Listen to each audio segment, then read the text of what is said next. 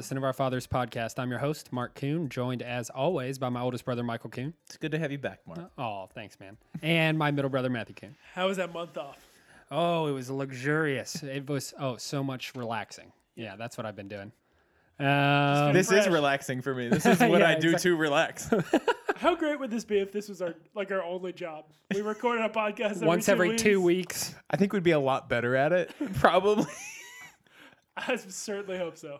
If I got paid anything to do this, I would be a lot better. I would do it more consistently. That's for sure. No doubt. Speaking of getting paid to do something, this podcast is brought to you by Barbasol, the new Barbasol Shave Club featuring the premium Ultra 6 Plus razor. Barbasol, the brand trusted by men for nearly 100 years to deliver a close, clean, and comfortable shave. If you visit Barbasol.com, you can join the Barbasol Shave Club. If you use discount code BROWNS at checkout, you can receive $2 off your initial shave kit order. Good razors, great shave. If you shave your face, you should be shaven with Barbasol. That's all I have to say about that. Yep. So we wanted to talk this week about free agency, upcoming free agency, the free agents that the Browns have that they're going to have to re-sign, to talk about if we want to keep them or not, and potential targets that both Michael, Matthew, and myself want to target in the free agent market. But first, we already signed a free agent, and that is Kareem Hunt. What do you guys think about that signing? Interesting, to say the least. I'm just shocked that we took the risk. Like, to be perfectly honest, if I was the guy calling the shots, even if I felt 100% comfortable about who he was calling our shots on us, right? Well, yes, but like, why does this surprise you then? But like, even if I was 100% comfortable, I don't think I would enter that dynamic in just from a playing standpoint. Like, I like who I've got in Nick Chubb and Duke Johnson, and I don't know if I want to like make Nick Chubb worry about where he's at and feel like he's going to have to take a hit as far as like number of carries. Like, I don't know. I just don't see really what the true upside is of this deal. I think there's like a very slim chance that this is like a truly like great thing for the Cleveland Browns.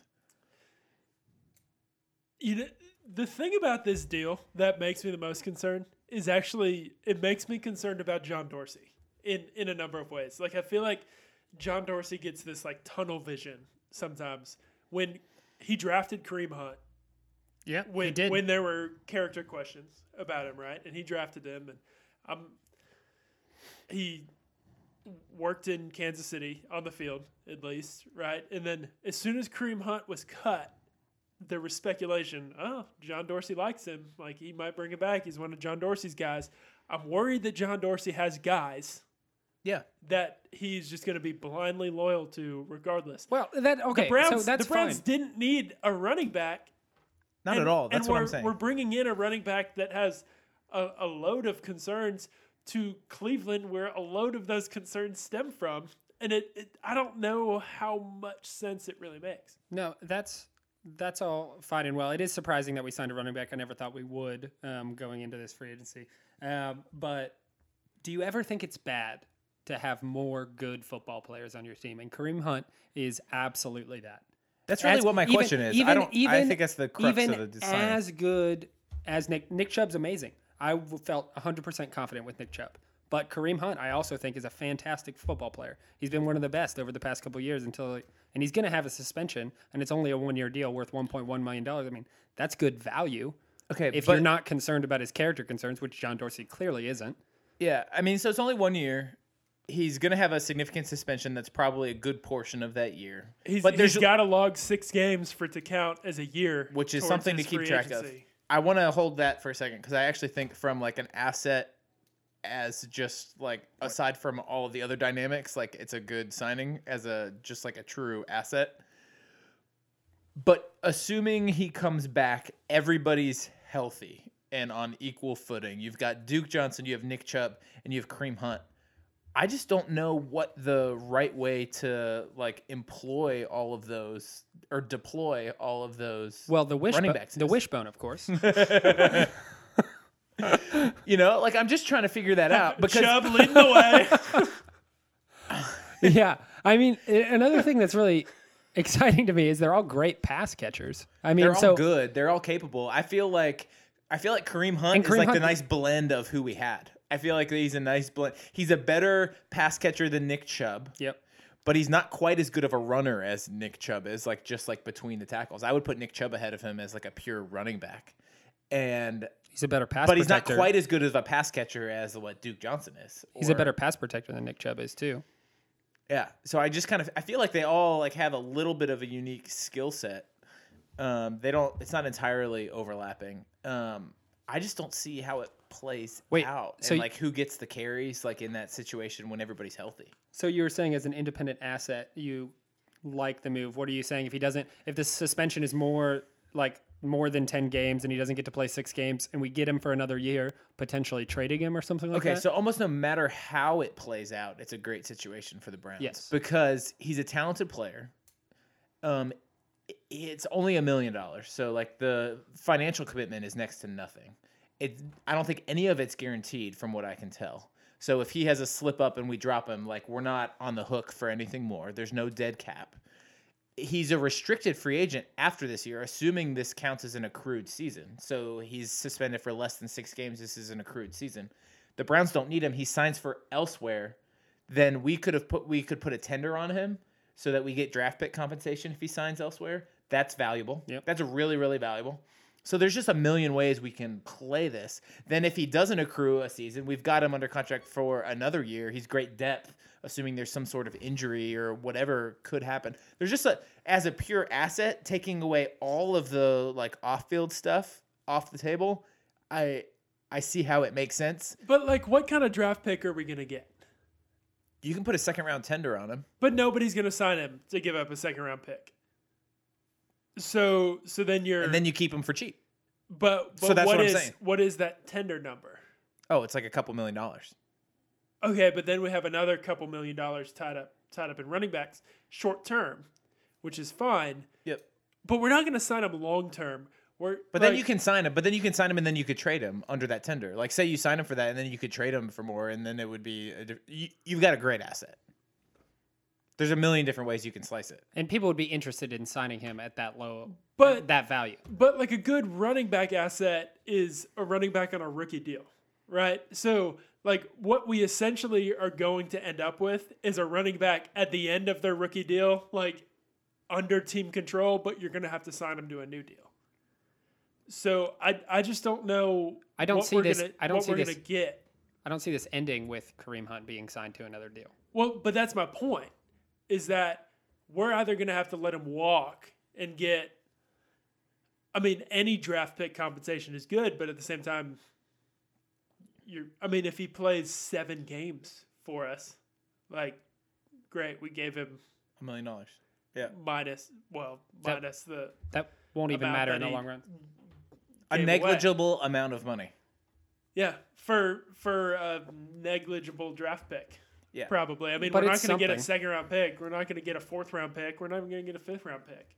Yeah. For him. I think it's much more likely, honestly, that this blows up in our face and it's a negative PR thing and something happens poorly with the dynamics between the running back room than it's a beneficial thing. And so that's why I don't understand why that we did it in the first place. What I don't understand... What is freaking Duke Johnson thinking right now? After, in the press conference, freaking John Dorsey said... Yeah, he's not expendable yet.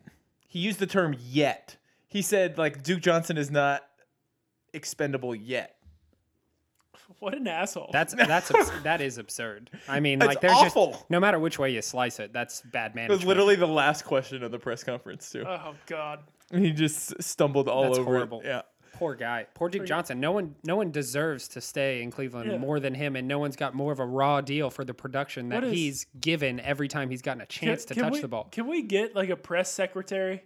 What's Sean Spicer doing these days? George Stephanopoulos, like anybody who just can get up in front of the microphone and answer questions. I think the guys at the Browns just dodge and weave. They have PTSD right now, Matthew. They're not about to take another press secretary job. All right, so let's move on. We don't want to beat Kareem Hunt like a dead horse. We want to talk about... although he might deserve it. Yeah. Sorry. Let's talk about free agents, specifically the Browns free agents that we're going to have to re-sign coming up for next year. Which one of these... if we want to. Which one of these unrestricted free agents do you guys want to keep? And I'm going to list off all of them. And you guys just pick which ones you want. So we got Tyrod Taylor, EJ Gaines, Greg Robinson, Orson Charles, and Breshad Perriman. Those are our unrestricted free agents. Those are unrestricted. Well, that's not all of them, but those are the ones that matter. Ones of consequence. Yeah. I mean, there's... Those are the ones that matter? Those are the ones that matter. I mean, reasonably matter. That's a stretch. I mean, I think it's pretty simple, and I think everyone's pretty much on the same page with this as you listen to anyone talk about the Browns free agency. Tyrod's gone. There's no reason to keep him. He's going to be able to make more elsewhere. Yeah. There's no question. Sure. Greg Robinson is worth signing at the right price, I think. And I think that you could probably say the same thing about Breshad Perriman. What do you guys think the right price is for Greg Robinson? Because Baker's made it very clear that he wants Greg Robinson to stay. He held up Greg Robinson's jersey at his last press conference right at the end of the season and said, not going to answer any questions until we re-sign this guy. Greg Robinson is such an interesting one. Like, I would love to be a fly on the wall in those negotiations because, like, you know, he's a first-round pick, so he's got the physical talent. He finally, like, put it together and had, like, a... He's only 26. He's only 26 years old. He had a half of a season that was, like, the first time that he looked like a promising, like, starting tackle in the NFL. But he's got all the raw tools, and, like, from the Browns' perspective... He looked okay in Detroit last year, and then he got hurt. So there is potentially a more long-term... It's going to be this give and take between, like, the value. I think it's going to be a compromise where you might end up seeing a shorter-term deal for Greg Robinson because they can't justify spending the amount of the average annual value that he's going to want for a long-term deal. So but I would expect... What do you think about structuring a deal where in the short term there's guaranteed money, and then it increases, the salary increases in later years, but it's not guaranteed. And if you plays into it, it could be valuable for the Browns. Then we're gonna keep it. Say you sign like a 4 or 5 year deal where in the short term it's essentially like a $10 million commitment a year. In the long term, you're going 14, 15, 16 mil, right? I could see that making some sense because then you're talking that's hitting when he's like 29 years old. This is like the prime of his career. It could be a starting left tackle. It could be a 2 year, $20 million year for the Browns, or for Greg Robinson, it could be a 5 year, $55 million deal, something like that. Yeah, I would say too. If I'm the Browns front office, I'm feeling better about Greg Robinson being around, knowing that we have James Campen in the building. Too. Like, yeah. I think that's a positive thing. Like, I think you like the thought of having him around to develop him a little bit more. So I really think that they're going to try to re-sign him, and I don't think $10 million is entirely out of the question. I think it's going to be the structure makes all the difference with a guy like Greg Robinson. You're going to be willing to give up like a little short-term like surety for that, knowing that what you saw this last season is what you're going to see going forward, and he's not going to revert to Los Angeles Rams Greg Robinson. We're certainly not going to get the $790,000 that we paid him this year. No, that was a deal. That was worth it. That was a steal. Even if he played all right. So Bobby Massey just re-signed a deal. It's a 4 year, $32 million deal.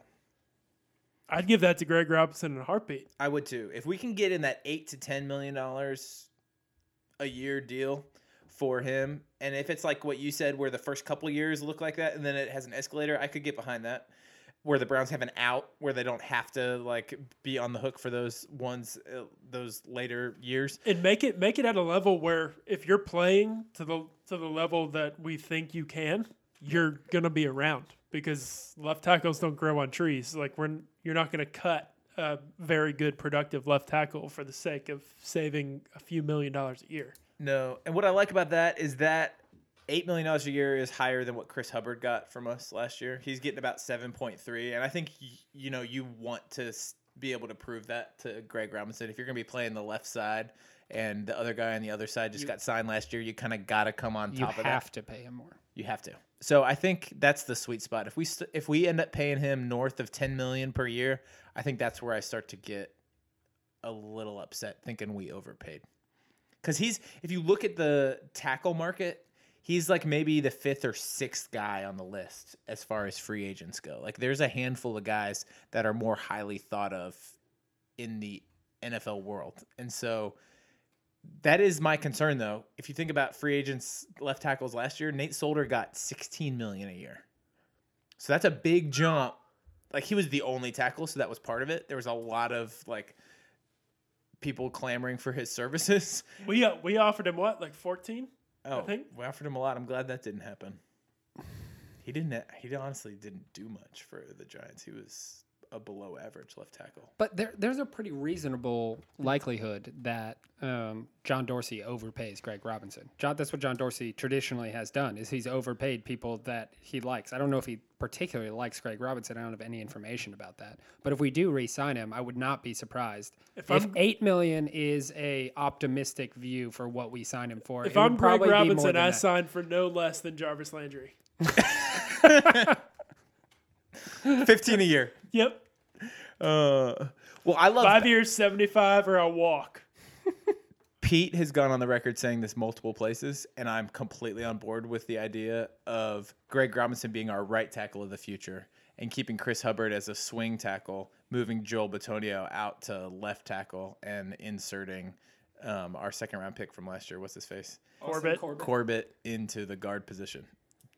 That's a really good. When do we have an out in that Hubbard deal, though? The Hubbard's deal, we have a lot of outs. Like we don't have a whole lot on the hook, okay. Even after this year. If we wanted to drop him this year, it wouldn't be financially. It wouldn't like hurt us that bad. Because that's the only like hitch I have with that is paying your swing tackle $8 million a year. Right, which you would do that for like a year, and then if you're good, you would move on. Yeah, I could be down. Yeah. All right. So Breshad Perriman. Yeah. Perriman. Okay. He looked good. Yes. When we had him. For the first time in his NFL career. For the first time in his NFL career. 0 drops. What a time. 0 drops. He was the only receiver on the Browns team that did not have a drop. And that's all that Breshad Perriman was known for in his NFL career. There's never been a question about the physical tools. Coming out of UCF, he was the combine darling. Workout warrior. Size, speed. Josh Gordon. I mean, parallels for how big he is and how fast he is. He's a freak. He's a little smaller than Josh Gordon. He's people not have he is said a little that. Smaller. But he's only like 6'2". There's a difference. But yes, he's a physical receiver. There's no doubt. I would re-sign Breshad Perriman, and I have no idea what the number is on this because I wouldn't really be willing to give him a lot of money. But I don't know what the market is for Breshad Perriman. If I'm Breshad Perriman, I see like the lifeline to my NFL career being in Cleveland. If he can put 2 or 3 more years together. That looked like the back half of last year. In Cleveland, he could be in the league for 8 more years from today. If he goes and signs somewhere else and flames out next year, like he's done. Okay, so without doing the research, and it sounds like you don't have like a number in mind, like what sounds comfortable and palatable for them to like reach a deal at? Not from the Browns' perspective. Like, where do you think they'll meet to like come? I mean, it all depends on the guaranteed money, but I mean, I'm thinking like 3 years, $10 million, 3 years, $12 million, something like that. He's not going to sign for that low. There's no way. I think it's going to be more like $6 million a year. He doesn't have a large enough sample size. Who is giving him this contract? Receivers are needed across the board. I think that he will sign for north of $4. He's definitely going to sign for north of $4 million a year. Why? Okay, well, Alan Hearst last year. Alan Hearst is a totally different type of receiver. Like Breshad Perriman's he's viewed as a bust. Alan Hearst was viewed as good. Except Breshad Perriman just put 8 or so games together that like actually displayed what we thought he could be. But he had like 2 catches a game. He didn't like he flashed on tape and like he didn't suck. If he hits the market, like his numbers aren't good. If he hits the market, I guarantee you he signs for more than $5 million per year. You want to make that bet? I will absolutely make that bet. What are we putting on it? So this is if he hits the market and the Browns don't sign him before free agency opens. So more than five. That'll void it. And we're talking his average annual value. Yes. So not we're not talking about any annual dollars. So total divided by years. Okay. I'll bet you $50. I'll take that. Whoa. $50? Oh, my goodness. Deal. I'll bet you $50. His average annual value is over $5 million if he hits the market. Okay. Wow. We're shaking. So it's above... 2 years, $10 million. It's above 3 years, 15. It's above four years, 20. Yes. Okay, deal. Big time money being thrown around here on the podcast. There's, I'm gonna win this bet. I think that bet gets voided because he re-signs with the Browns, or I win because nobody's interested. I think you're wrong. No. People bet on traits. Someone will sign him in free agency. Absolutely, after the second half of that year that he had. All right. I mean, everyone's always looking for wide receivers. All right, so that's Perriman. What do you guys think about EJ Gaines? Do you want to re-sign EJ Gaines? I'm not dying to re-sign EJ Gaines, but it wouldn't shock me if they signed him for another one-year deal. He was hurt. He didn't really show much. He was trying to bet on himself last year, signed a one-year, something like $8 million deal, I think, to play for us. Didn't really get a chance to show anything. Dorsey showed that he really values the depth and making sure that we're like set and the corner position, and I think he could be as good as anybody we could get for free agency depth there. I would not be surprised if we sign him on another one-year deal. It might not be $8 million, but somewhere in that range I'd be perfectly fine with, honestly. I mean, it honestly proved valuable having the depth at cornerback throughout the entire year with all the injuries we had. But I think when we signed him for $8 million, we were hoping for a little more than we ended up getting from him. I mean, I know he was hurt, but I mean, that's part of it. Like, the best ability is availability, right? If you aren't there on the field, which has kind of been his MO. He's been good when he's on the field, but whether it was when he was out in LA or when he was in Buffalo or when he was here last year, he just hasn't been there and consistently been able to produce. So, I mean, I wouldn't re-sign him for the same one-year, $8 million deal. I mean, we could talk at like $1 million, 1 year 4, 1 year 5, but I think he's going to get better offers than that. We'll see. I mean, at the end of the day, he's our fourth best corner. So I just like have a hard time committing $8 million to our fourth best corner. No, I care regardless of what our other corners are making. I care much less about him and much more about BBC. I'd rather. Yeah. So BBC is going to be a restricted free agent going into this offseason. What do you want us to do? Sign him to an extension? I think that they will try to sign him to an extension, and if they don't, they'll put a tender on him. And what do you think? Then we'll have him. What do you think that would be? I mean, no one's going to take that. Probably the second round tender. I don't know that anybody's going. I don't think anyone would give up a second rounder.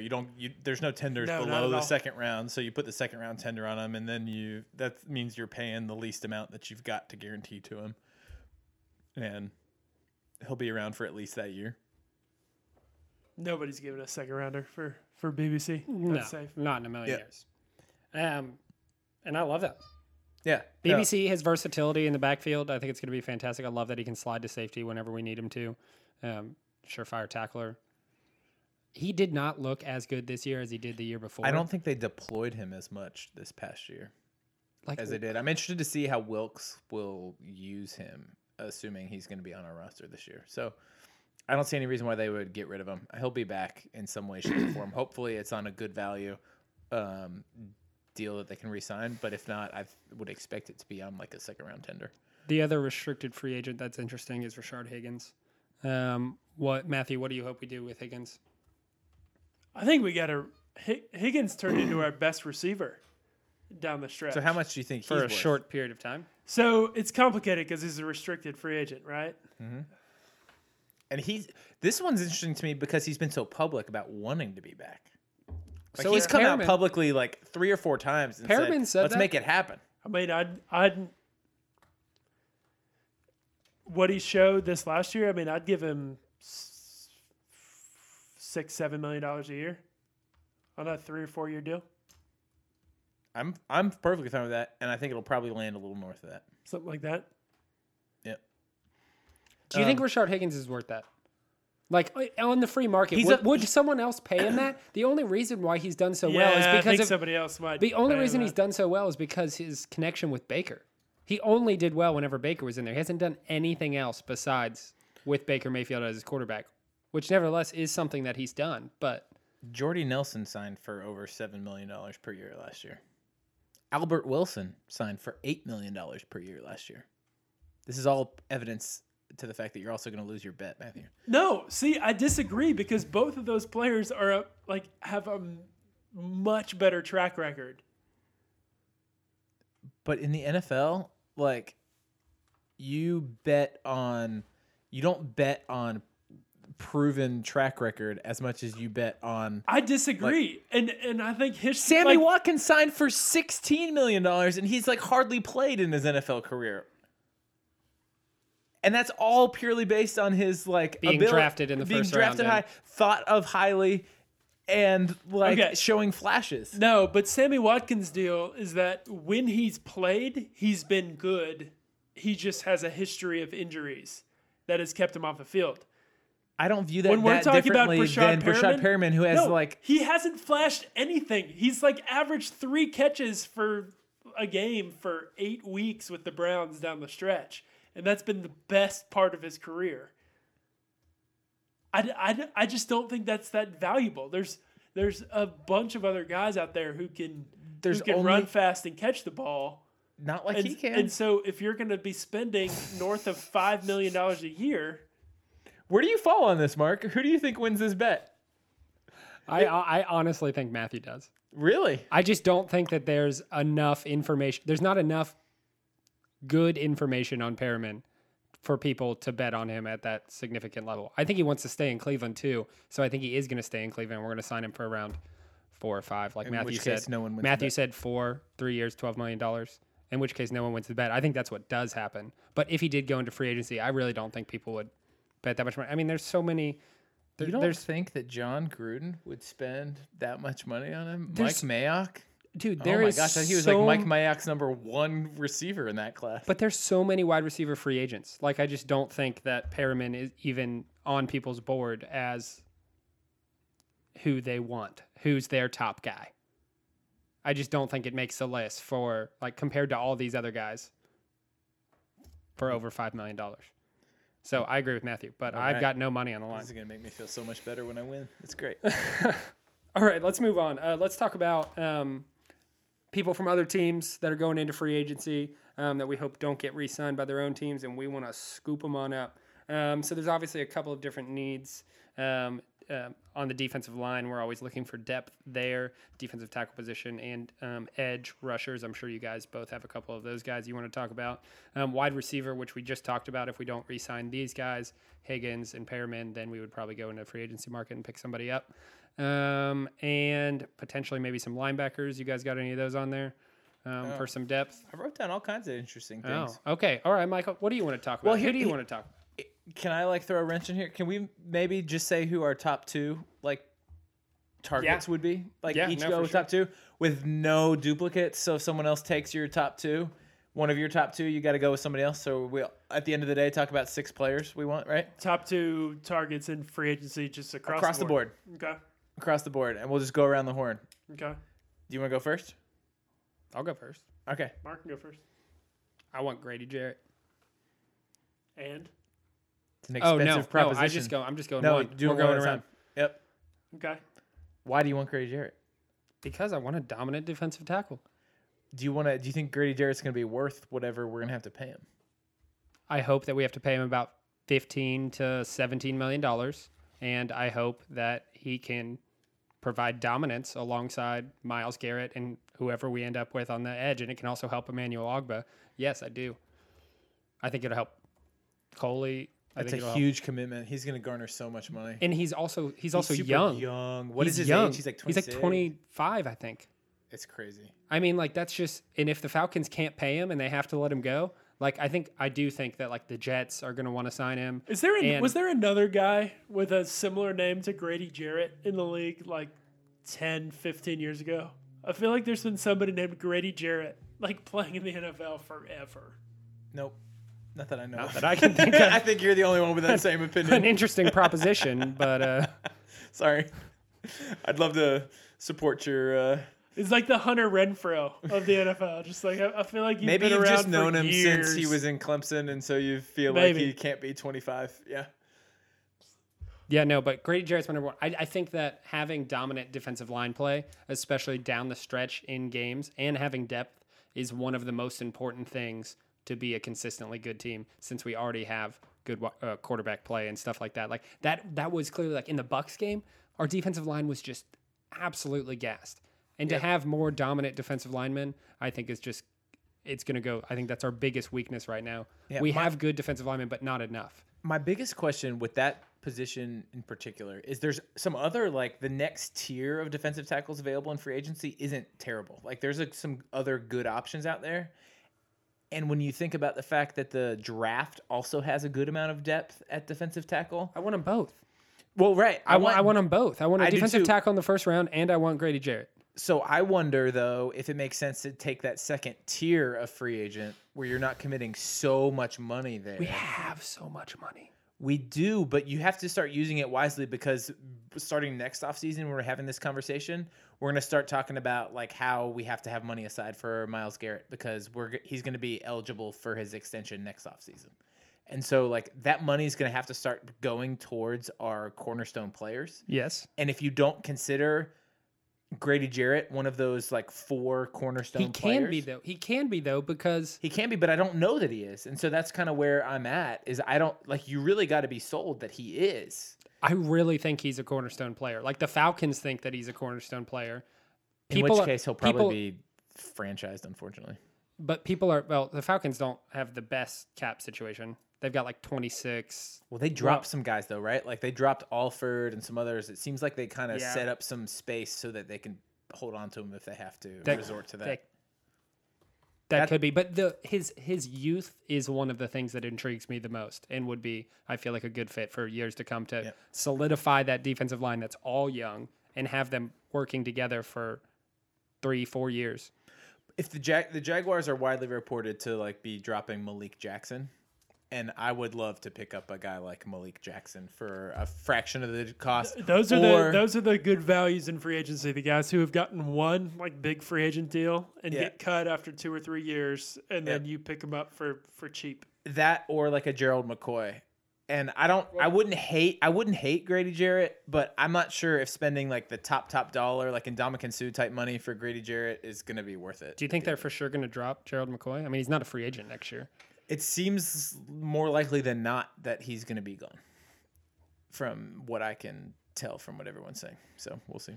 Tampa Bay's he's set to make $13 million next year, Gerald McCoy is. And, I wouldn't hate trading like a fifth-round pick, one of our third fifth-rounders, to get him at that number.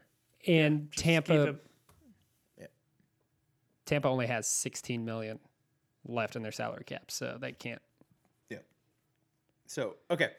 So what is your number that you're comfortable with Grady Jarrett? I mean, really optimistically, 15 million. That's not going to happen. But I think it's probably going to be somewhere between 15 and 18. I think he makes 20. No. 20 mil a year? No. Aaron Donald makes 22. I'm putting my stake in the ground right now and saying I think he makes 20 million a year. Aaron Donald makes 22. Good for him. Yeah. Aaron Donald is way better than Grady Jarrett. Yeah, I'll take Gerald McCoy. That's my at 13. That's why this is my take. I really think he's going to end up making that much. Anyways. Okay. So Matthew, what's your? So my top free agent target. This is a good question. It's got to be along the defensive line. I think it's got to be Frank Clark, defensive end from Seattle. It's a head case. He is a head case. So I really like his effort. Yeah. I really like what he could bring as the second defensive end coming off the edge. The knock on Clark is that he gets there. He's not a very good tackler, which I can deal with when you're wreaking havoc. He's getting one-on-one. He's super athletic, reasonably dynamic. I think he's probably the fourth or fifth best pass rusher on this free agent list, which I like because I think we can get value after the top guys go, after DeMarcus Lawrence gets paid, after Jadeveon Clowney gets paid. You get a reasonable value on a guy like Frank Clark, who's a really good player and can bring a lot to our team. I don't like Frank Clark. I do not want Frank Clark. But he's a Cleveland native. Is he? Mm-hmm. Bring him home.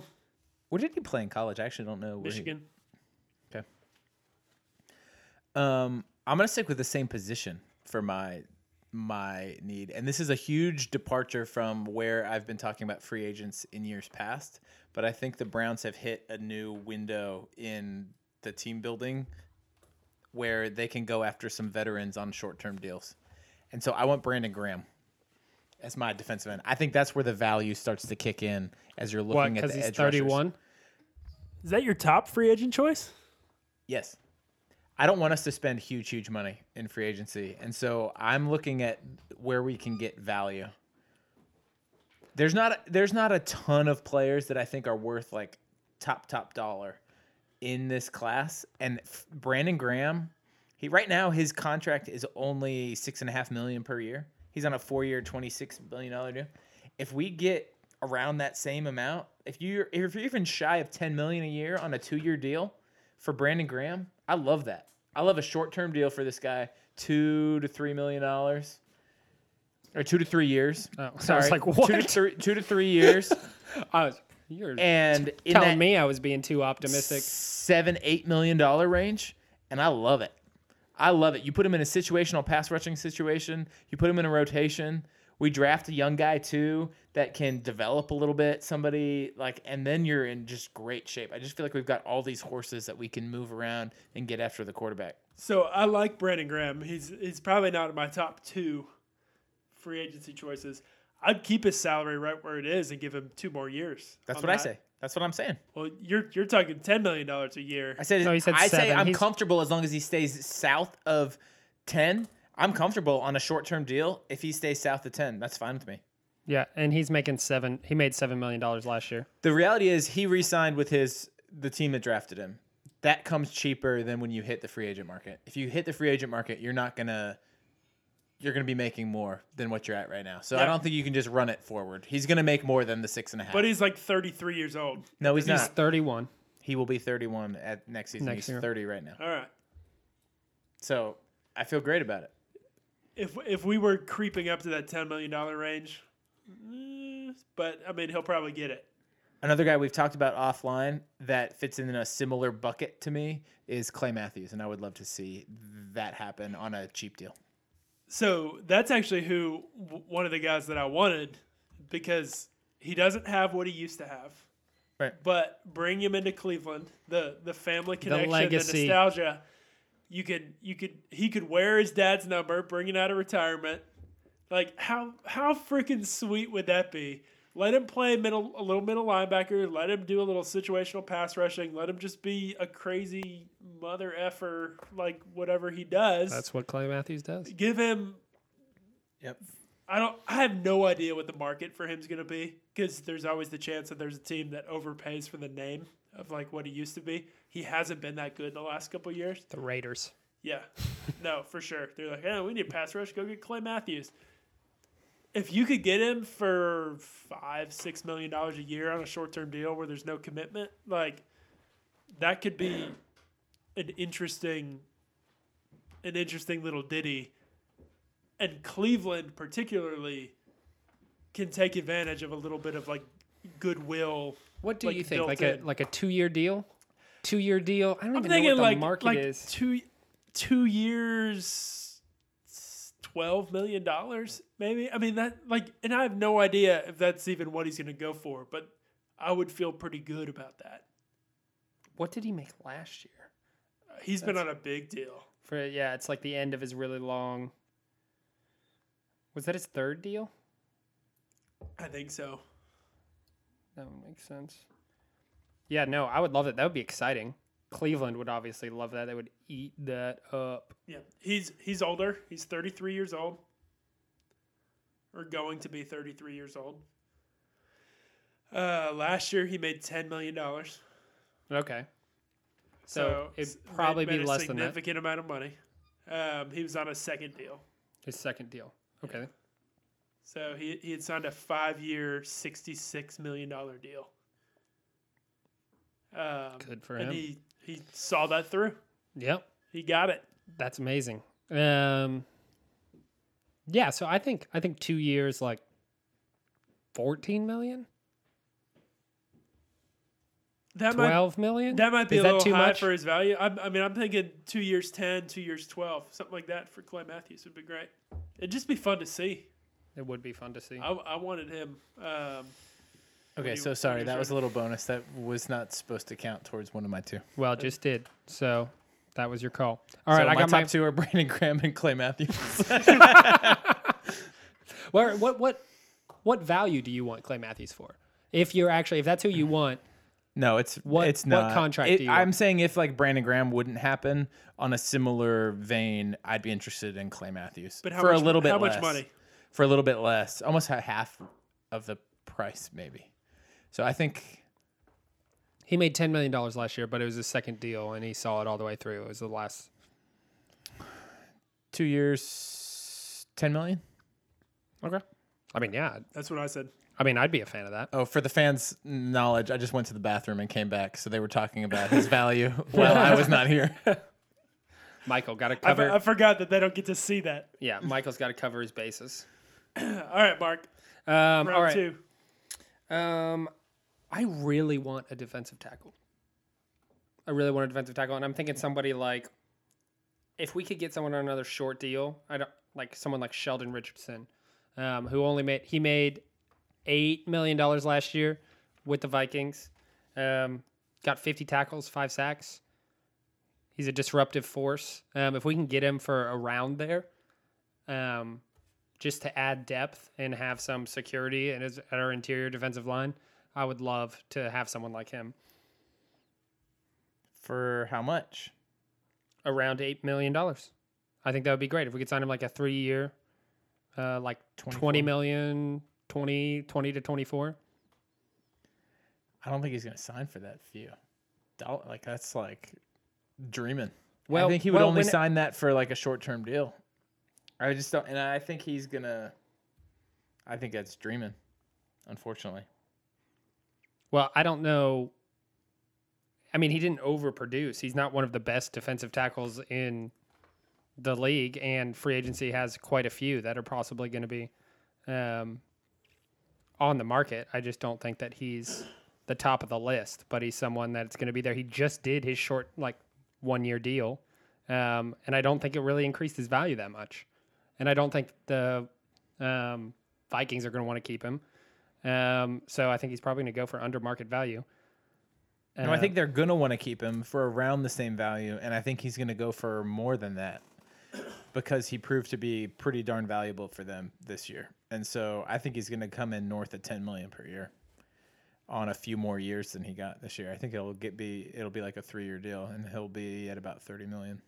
That's my guess. Which Sheldon Richardson at his best, definitely worth that. Yeah. I'll give you my next pick. Go. Former teammate of Sheldon Richardson's. Muhammad Wilkerson. Hmm? Signed a 1-year, $5 million deal with the Packers last year. With only kind of a prove-it deal. I know. I was looking at that one earlier. It was only $1.5 million guaranteed. Yeah, it's ridiculous.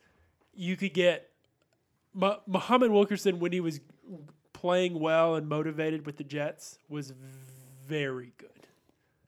That D line, that was very good. I think you plug him in to the Browns D line, you have a lot of flex. Granted, this is all contingent on his medicals coming back clean. I forget what his injury was. I think it was an Achilles. Or something like that. But if you plug him in and you could get him for cheap, I mean, you could get him on that same Packers deal, if not better, more team favorable coming into the 2019 season. So to me, given the Browns' needs, he's almost a no-brainer because the upside is so high. And now we're at a point in his career where the downside's so low. To me, though, it comes down to, how this whole thing shakes out.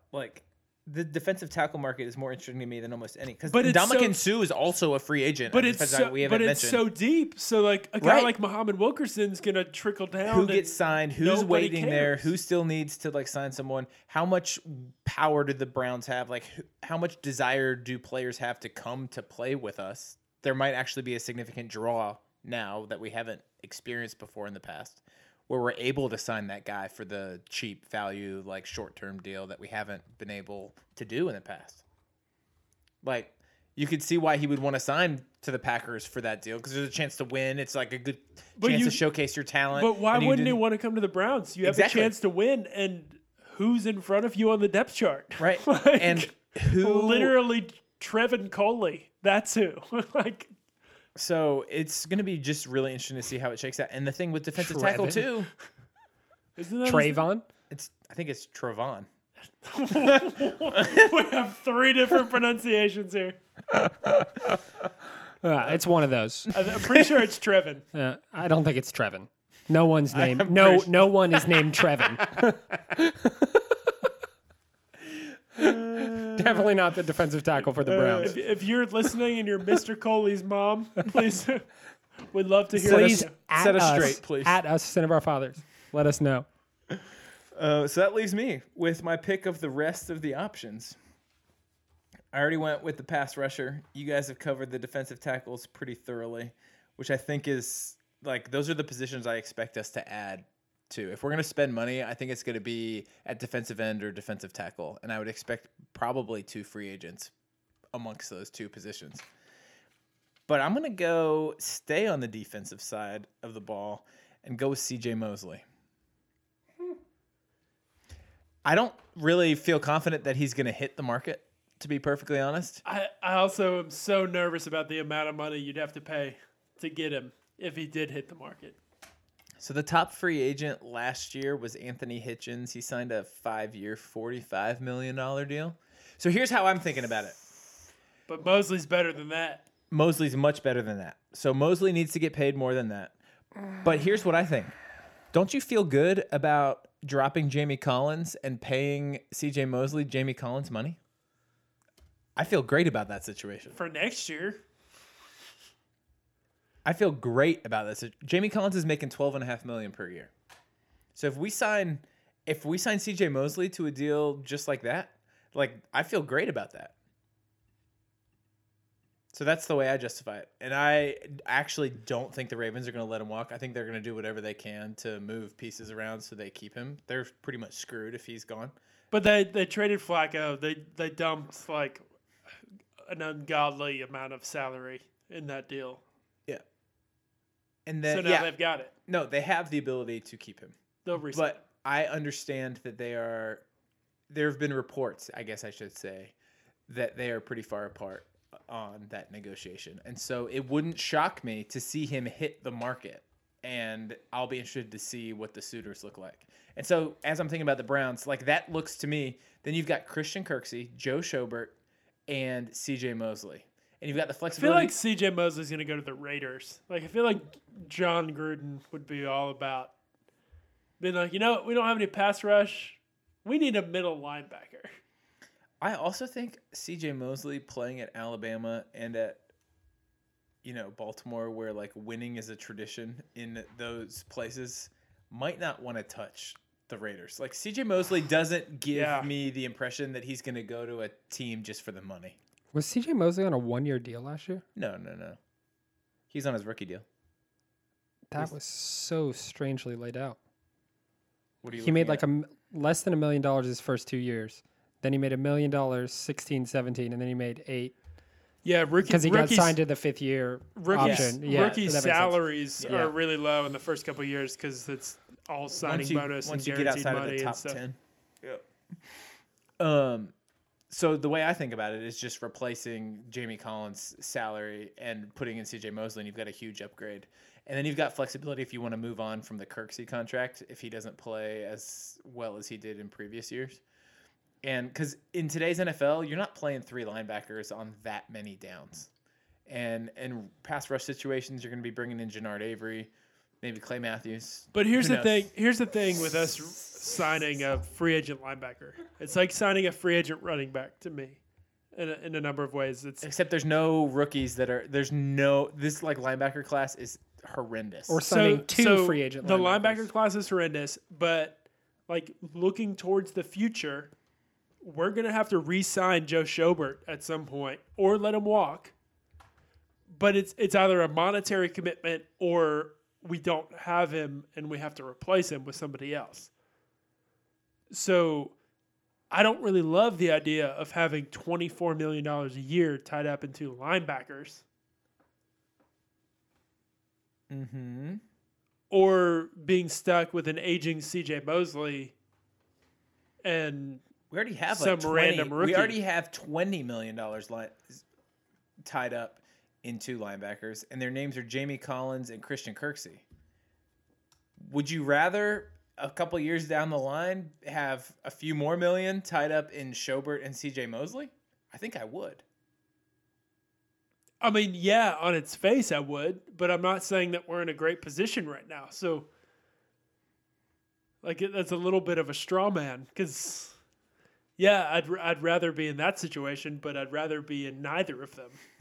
You know, like yeah, but that also assumes that you can get like talent at that position for cheaper somewhere, and I just don't see where that's coming from. It's not coming from the draft. I mean. I'm sure there's value to be had in this draft somewhere. At the linebacker position, there's probably a few good players, but this isn't a notoriously deep linebacker class. Yeah. So I don't know what the solution is there, but if I'm going to have to spend decent money, I want a guy like C.J. Mosley that's like very, very proven. There's no – you're not betting on much upside as much as you just know what you're getting with that guy. And – that feels like a valuable investment, particularly if we're going to drop Jamie Collins. So we'll see. Well, let's save some money. We'll sign Clay Matthews. He can play the middle. Only contingent if we drop Jamie Collins? Oh, absolutely. Collins is gone. There's not a chance. I don't see how he could be back. At that price tag, and we have so... Here, the dead cap on him is only $2.5 million if we drop him. So it's... Yeah, like, we gained $10 million. Yeah. It's a given that he's gone. Sorry, Jamie. Plus, he's not one of John Dorsey's guys. If he was one of John Dorsey's guys, he'd be getting a contract extension. Not a real football player. Yeah, not one of those real football players. You know who else doesn't have a real girlfriend that's going to be a free agent? Manti Te'o. Manti Te'o. He really hasn't done anything in the NFL. But he's been good enough to stick around. No, yeah. He'll get a contract. He's not going to be out of the league. He's not bad. I wouldn't be surprised if the Saints re-sign him. No, he won't be out of the league. No doubt about that. All right. Anybody else that you guys wrote down that you think you want to mention? Maybe some at a different position. Maybe someone further down a small ticket signing. Everybody get a value guy? Is that what we want to do? So another guy who's not a value guy, he's going to get a big deal, is Dante Fowler. I think Dante Fowler would do great in Cleveland, opposite Myles Garrett. Coming is just like a pure speed rush. I do guy. We're all Gator homers. I do love me some Dante Fowler. He was so good. He was so good down the stretch for the Rams, though. Like, I would not be surprised if the Rams re-signed him, given that they've got the money from. How do the Rams have the money? I mean, I guess it's just one-year deals, but I think one thing's for sure is that in free agency coming up, it's a big year for free agency because we are a destination, and I think that we're going to sign defensive linemen. I think one, you're right. Possibly two. I think you're right. I'm just not super excited, and part of it is I just don't know which of these guys, like the ends and the tackles. There's some big names there, but it seems like so many of them are going to be franchised, and I just don't know how much money we're actually going to throw out there. That's going to start rolling tomorrow, on Tuesday. Is the first day that teams can start issuing that franchise tag. Are you sitting close enough to your mic? No. Okay. You can never be too close. I mean, I don't know. I feel like I should be a lot more excited about free agency. I feel like you should be too, because we're our destination, and I think John Dorsey is a person who spends money, and look at what we did. We did unprecedented things in free agency, last free agency with John Dorsey. It was our first free agency with John Dorsey. But it was more trades that we did that were unprecedented. Like, his actual free agent signings weren't that awesome. It was like Chris Hubbard and, like, you know, these other guys, which were fine. They were EJ like Gaines, positions of TJ Carey, Terrence Mitchell. The trades were the significant pieces. And I think maybe... Yes, but all those corners, that's more activity than we've ever had. Yeah. And I don't think he's going to turn over as much as we did last year, but I also think that maybe that's why I'm not excited, is because I'm worried that John Dorsey's going to spend too much money. And I don't think that's the right move necessarily, because I think that we are a destination, as you made the point. And I think that if we are patient, there's going to be enough of these players that get dropped and are going to come as value buys. Like a Malik Jackson, like we mentioned. Now's the time to spend money. Like go identify the top-end talent. Go pay one of the people who's top-end talent while we don't have to pay Baker. And you roll with that for 3 years until you cut that person. Do we sign Ndamukong Suh? Grady Jarrett. No, I don't like Ndamukong Suh. Just because you don't like him as a human being? No, he's a dick, but he's also like 32 years old. And, he was pretty great in his isolated stretches down. Yeah, I didn't mention him because I didn't want to. He was up and down. But if you're going to pay top dollar for a guy for short term, I don't think it's out of the question. It's not out of the question, and I like that he can play one tech, and then Ogunjobi can play three tech, and it gives us a lot of flexibility, and blah, blah, blah, blah, blah. I just don't like the guy. Yeah, there's not... I guess the thing is there's not the one guy that jumps out to me that's like, he's the one we need to go after and throw all the dollars at. It would be a defensive end for me. If we're spending Grady Jarrett money... Yeah. Put it on defensive end. Go sign freaking DeMarcus Lawrence or some. Well, DeMarcus Lawrence. DeMarcus Lawrence, I'd be perfectly okay with spending all the dollars on. But I think there's literally like a half % chance that he hits the market. If you're spending $20 million a year, go get DeMarcus Lawrence. Go give DeMarcus Lawrence $20 million a year. Yeah, if he's not franchised, which I think he's just going to be franchised. He is going to be, or re-signed. So that's why I think I'm not that intrigued, because I'm pessimistic that we're actually going to have a chance at some of the ones that are actually worth those dollars. Dante Fowler could. We would have a chance at Dante Fowler. Yeah, but he wouldn't cost that much. He wouldn't cost anywhere near that much. So, no, definitely not. Yeah. I mean, only Anza and Lawrence have a chance to cost top dollar. So one like flyer, bottom of the market type deal I think that is worth noting and paying attention to is... If we don't sign either Perriman or Rashard Higgins for whatever reason, I do think that Browns fans need to pay attention to Chris Conley, because Chris Conley is on the market. He's only 26 years old. John Dorsey drafted him in Kansas City, has ridiculous numbers. That's all you need to say. That has proved to be the most he's a John Dorsey guy. Indicator. He's a John Dorsey guy. And he tested well. Like, he's one of those guys that like has all the tools and traits. And I think he could be a pretty decent like third, fourth receiver. So is D Ford coming as well then? I hope not. Pay everything we got out. It's costly offsides penalties. Oh man, just what we need. We've already got our defensive end with costly offsides penalties. All right. Well, it's going to be exciting for sure. We'll be sure to keep you updated. We interact a lot on social media, so if you want to interact with us, just tweet at us at Sin of Our Fathers. We also have an Instagram page. Mark, you just lied. We don't interact a lot on social media. We want to. Shh. No, Michael, don't tell the people that. They got to follow us, and they have to find that out afterwards. I'm marketing. Hey, I'm doing my thing here. No, you're doing great on Instagram. Mark's our Instagrammer. He's doing my thing here, okay? So just... This is the end of the podcast. This is my territory. You just shut up. I rained on your parade. All right. So also, you can send us an email, send us any questions you have. But most importantly, the thing that would mean the most to us, if you like our podcast, could you rate it on iTunes? Give us 5 stars if you think we're a 5-star podcast. If you think we're a 4-star podcast, we'd take that too. If you think we're a 3-star podcast, you could just leave that alone. Don't take the time, no reason to. Thank you so much for listening, guys. This podcast is brought to you by Barbasol. The Barbasol starter kit includes the premium Ultra 6 Plus razor, including 4 cartridge refills and a storage tray. That's what you get if you order the Barbasol shave kit, and you get for $2 off if you use discount code Browns at checkout. Thanks so much for listening, everybody. We appreciate you. Go Browns. Go Browns.